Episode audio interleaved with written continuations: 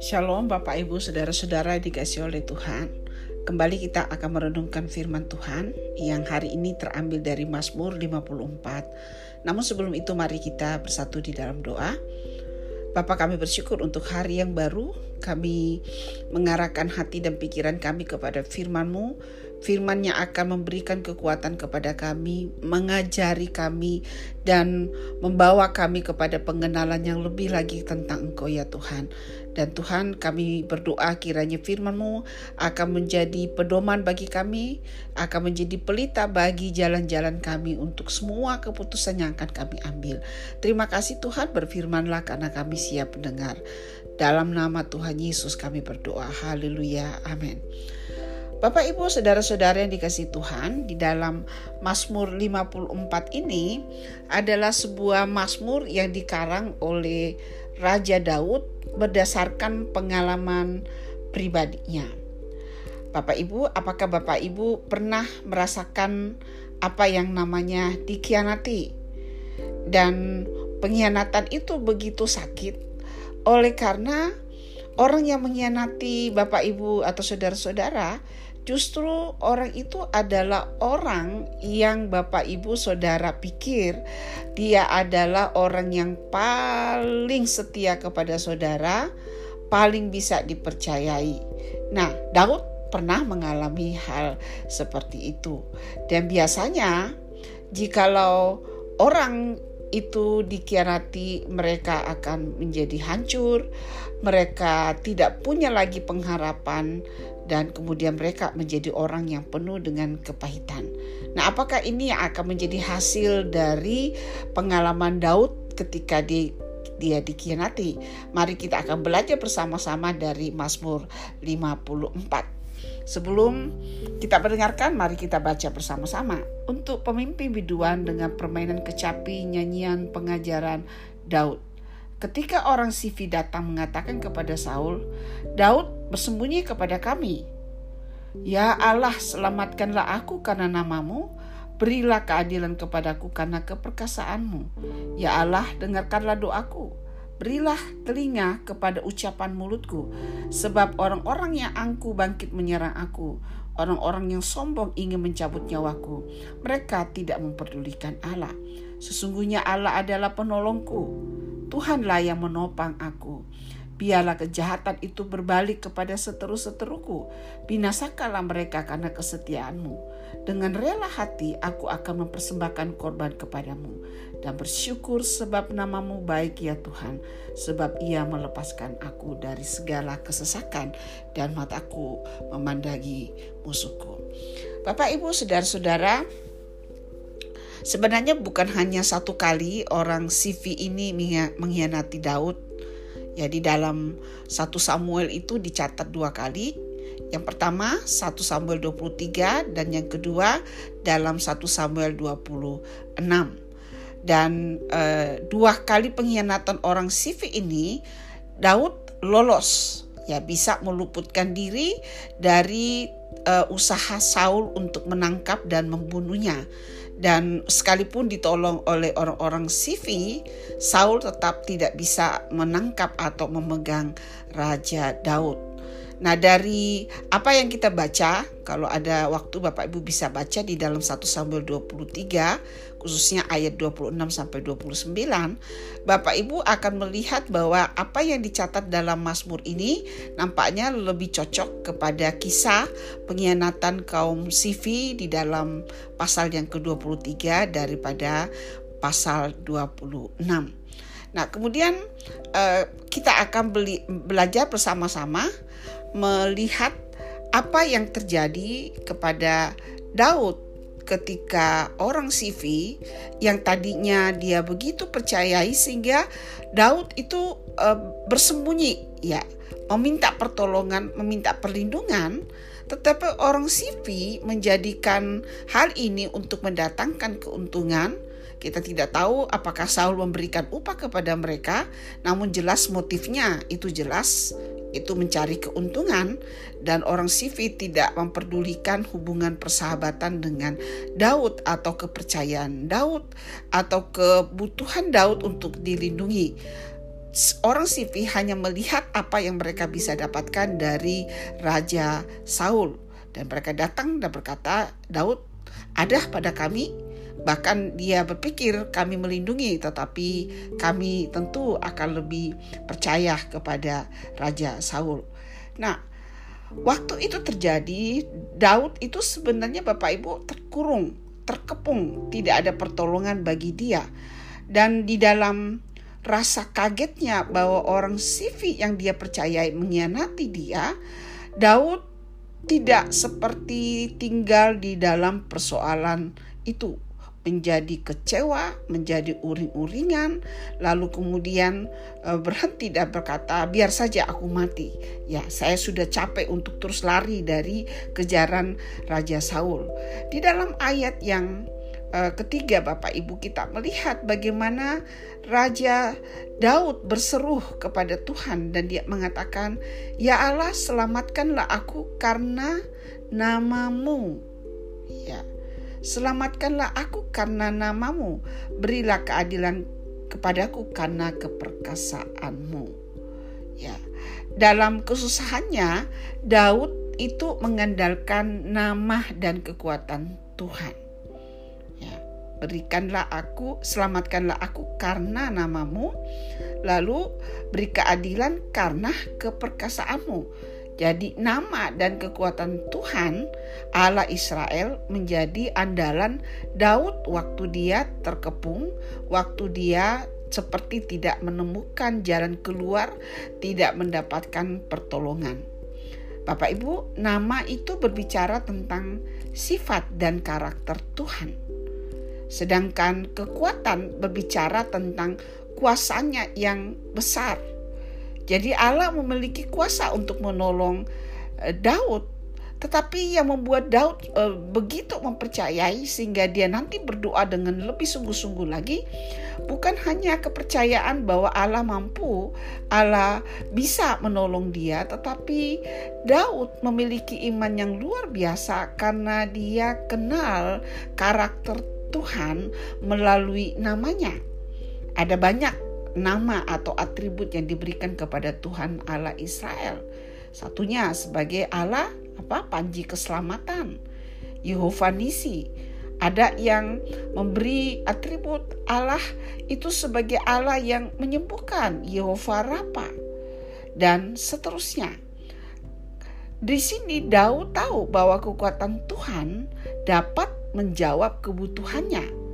Dan kebutuhannya itu dinyatakan melalui atribut-atribut yang Tuhan uh, izinkan diberikan kepada dia.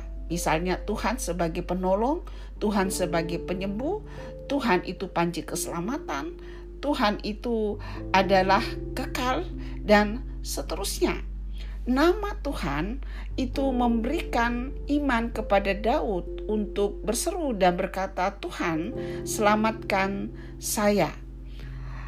Dia mengaminkan bahwa nama Tuhan adalah nama yang memberikan perlindungan. Nama Tuhan adalah ekspresi dari sifat Tuhan yang tidak berubah, yaitu Allah yang setia Allah yang dapat diandalkan.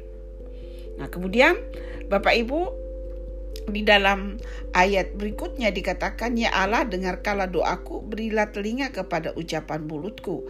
Daud tahu Tuhan adalah Allah yang uh, mampu menjawab doanya tetapi dia juga tidak menjadikan serta-merta hanya seperti satu kali lalu kemudian berpikir bahwa Tuhan akan pasti menolong, dia memastikan bahwa iman di hatinya itu benar-benar mengalir keluar ya sebuah kepercayaan yang terpancar dari seluruh pori-pori kehidupannya.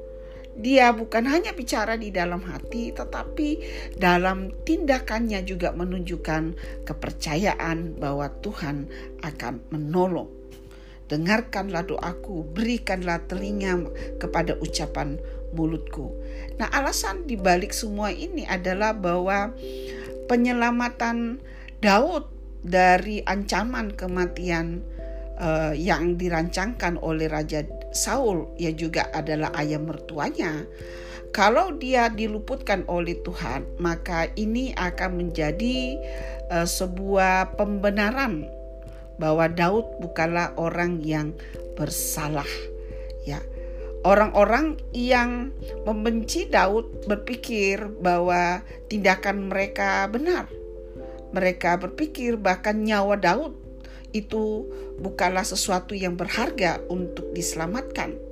Dan dalam hal ini mereka menunjukkan ketidakpercayaan mereka kepada Allah yang sebenarnya uh, berkuasa dan bukan mereka yang berhak untuk melenyapkan nyawa dari siapa pun manusia. Itu sebabnya waktu Daud berdoa seperti ini, selamatkan aku Tuhan, luputkanlah aku Tuhan. Kalau itu terjadi maka ini akan menjadi pembenaran bahwa Daud tidak bersalah. Nah kemudian uh, di dalam ayat yang berikutnya dikatakan sesungguhnya lah Allah adalah penolongku. Tuhanlah yang menopang aku ini sebuah keyakinan yang muncul yang terus bergerak ketika Daud terus berseru kepada Tuhan, dia meyakini Allah itu adalah penolongnya. Tuhan itu adalah Allah yang akan menopang dia, bukan hanya menolong, tetapi Dia akan memberikan kekuatan kepada dia untuk berdiri menghadapi pergumulan yang Tuhan izinkan terjadi atas hidupnya. Bapak Ibu, berapa dari kita yang seperti kekuatannya sudah uh, hampir-hampir patah? Berapa dari kita yang sedang ingin menyerah? Perhatikan bahwa di tengah kesesakan Raja Daud, dia berseru kepada Tuhan. Dia mengimani Tuhan sebagai penolong dan Tuhan menolong dia, memberikan kekuatan. Bukan untuk menjadi uh, apa? Menjadi seperti jalan pintas, ya. Dan uh, ini uh, bukan berarti bahwa waktu kita menjadi orang percaya kita tidak akan ada masalah, bukan seperti itu. Justru waktu kita hidup di dalam kebenaran, lalu kemudian kita menemukan kesulitan, kita menghadapi kesulitan, maka ini akan menentukan bagaimana pengalaman kita, respon kita kepada kesulitan itu akan membawa kesaksian kepada orang yang memang tidak menyukai kita, bahwa ternyata Tuhan yang kita sembah adalah Tuhan yang setia. Di sisi yang lain itu akan menjadi berkat bagi orang yang sifatnya netral. Mereka melihat bahwa eh orang ini karena dia sungguh-sungguh kepada Tuhan, dia bisa bertahan ada begitu banyak orang yang kalah ketika masalah yang sama dihadapi, tapi dia bisa tetap bertahan.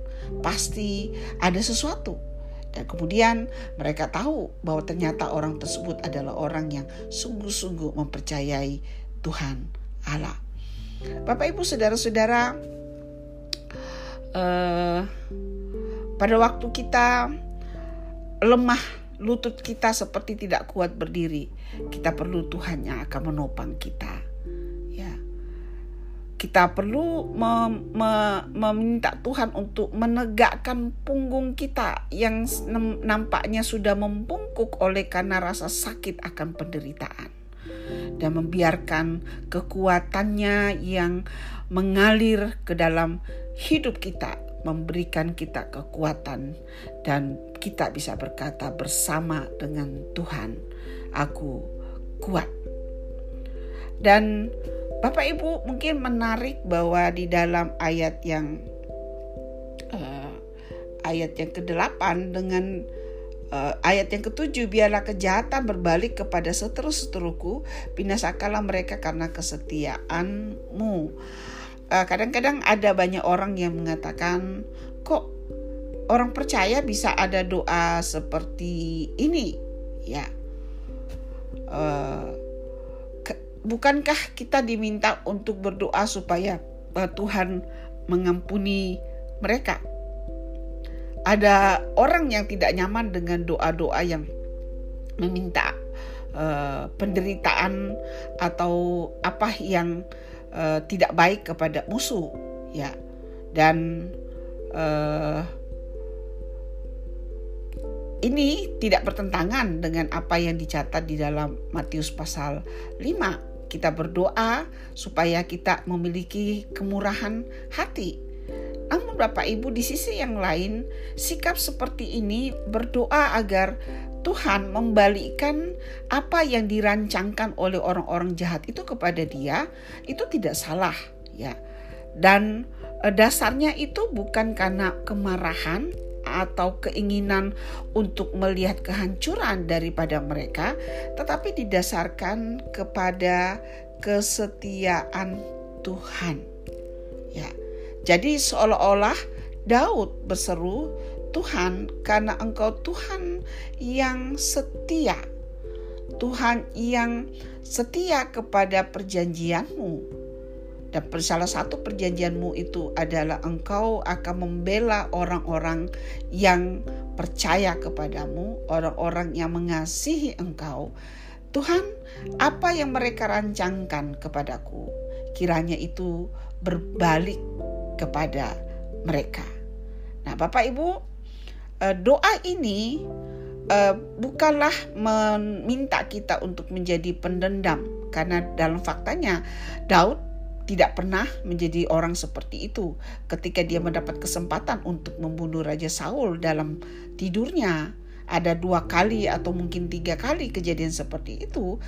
Daud tidak mau mengambil kesempatan itu dia menunggu Tuhan untuk melakukannya. Dia menunggu waktu Tuhan untuk membelanya. Jadi, Bapak Ibu, ketimbang kita menjadi berdosa ketika kita marah kepada seseorang, kita datang mungkin memberi kata-kata yang akhirnya bisa merusak hubungan, atau bahkan kita melakukan tindakan fisik menyerang Salah satu cara yang dipakai oleh Raja Daud ini memberi pertolongan kepada kita bagaimana kita mengatur emosi kita, mengatur kemarahan kita sehingga tidak melukai orang lain. Kita menunggu, kita bersabar, dan kita curhat kepada Tuhan.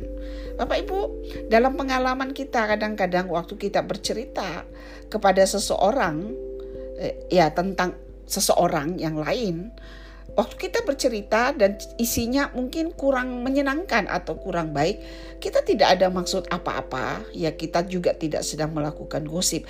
Kita hanya ingin seperti karena ada yang eh, tindakan dari orang tersebut yang kita berpikir itu melukai kita dan kita sesak. Kita nggak tahu harus bercerita kepada siapa. Lalu kita melihat, oh kayaknya ini orang bisa saya percaya. Lalu kita cerita dan Ternyata tidak lama kemudian orang yang kita cerita itu datang dan uh, hubungan kita menjadi tambah tidak baik, menjadi rusak. Karena ternyata orang yang kepadanya kita curhat itu memberikan cerita kepada orang tersebut. Bahkan mungkin sudah ditambah-tambahin atau sudah dibumbu-bumbuhi. Dan Daud belajar hal ini sehingga dia men mencurahkan isi hatinya. Dia berseru kepada Tuhan. Dia kata orang sekarang curhat kepada Tuhan. Tuhan hatiku kayak begini. Hatiku sesak Tuhan. Aku marah dengan tindakan orang yang tidak adil kepadaku. Aku marah kepada tindakan pengkhianatan dan seterusnya. Daud tidak memakai apa yang dia curhat kepada Tuhan itu dia ekspresikan secara langsung kepada orang lain. Bapak Ibu, ini yang menarik bahwa kadang-kadang ya Tuhan ini adalah Allah yang transenden, Allah yang luar biasa, tetapi dia luar biasa lagi mau ya menerima curahan hati kita, curhatan kita. Dan ajaibnya adalah bahwa Tuhan akan menjadi teman curhat yang paling setia. Dia tidak akan pernah pergi menceritakan kepada orang lain. Dia tidak akan pernah menambah-nambahkan cerita kita. Dia dengarkan kita dan waktu dia mendengarkan kita, jiwa kita itu disembuhkan jiwa kita dilepaskan dari kesesakan itu. Sehingga kemudian dari hubungan seperti ini hanya Raja Daud kemudian menjadi orang yang mempersembahkan korban kepada Tuhan, bersyukur kepada nama Tuhan yang telah menyelamatkan dia, yang telah melepaskan dia dari segala kesesakan. Dan di akhir dari Mazmur 54 ini ditutup dengan kata dan mataku memandangi musuhku.